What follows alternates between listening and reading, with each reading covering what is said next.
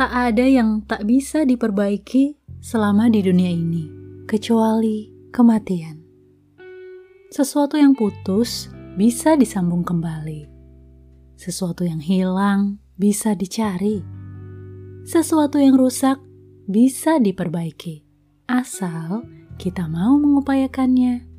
Jika sudah tidak mau, tidak akan terjadi perubahan. Jangan salahkan keadaan, tapi semua bergantung dari kita yang mengambil keputusan. Keadaan pun bisa berubah saat kita punya andil di dalamnya. Namun, ketika keputusan bukan di tangan kita, hal yang bisa memungkinkan terjadinya perubahan adalah upaya kita. Jadi, sudah ada upaya apa untuk kita mengharapkan perubahan?